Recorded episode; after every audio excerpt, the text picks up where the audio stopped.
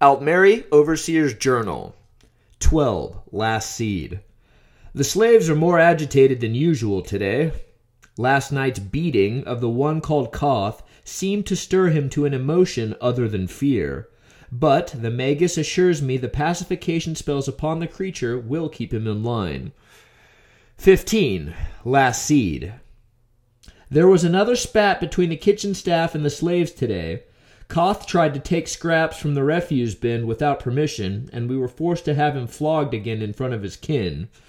It is becoming difficult to remind the goblins of their place. 17. Last Seed. Melanil, the head of the kitchen staff, was found dead in the wine cellar this morning. From all evidence, he took a spill down the stairs and broke his neck. But I remain dubious.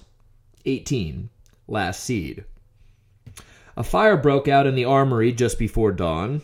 While it was contained before it could spread to the rest of the estate grounds, unknown looters made off with some of the weapons.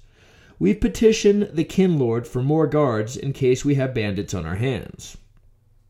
19. Last Seed. Koth apparently wishes to speak to me later this afternoon about their living conditions. This should be amusing. I will be heading down to the slaves' den with my deputation.